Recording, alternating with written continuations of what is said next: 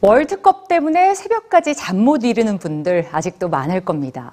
혹시 젖잘싸라는 말 들어보셨는지요? 졌지만 잘 싸웠다라는 뜻이라고 하는데요. 이렇게 스포츠에선 결과보다 더 중요한 게 바로 스포츠맨십이겠죠.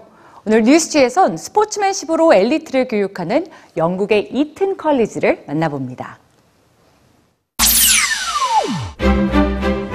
서양 전통 예복인 연미복을 입고 교정을 걷는 학생들.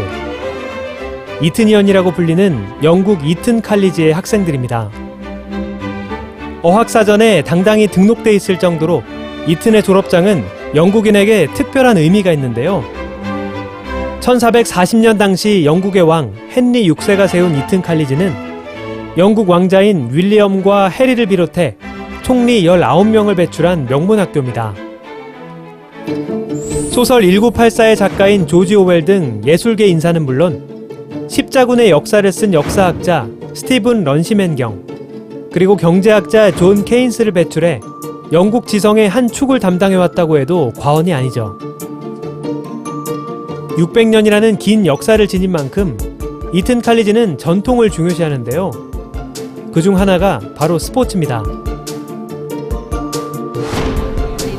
이튼의 학생들은 매주 화요일과 목요일 오후가 되면 교복인 연미복을 벗고 의무적으로 스포츠 활동에 참여합니다.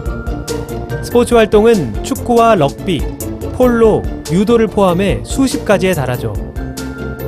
다른 학교에서는 경험할 수 없는 헬리콥터 타기, 패러글라이딩, 스피드보트 운전 등 수준 높은 과외 활동도 이루어지는데요. 클럽 활동 수준이라고 하기엔 웬만한 프로팀에도 뒤지지 않습니다. 오랜 역사를 지닌 월게임은 이틀 만에 독특한 스포츠로 유명한데요.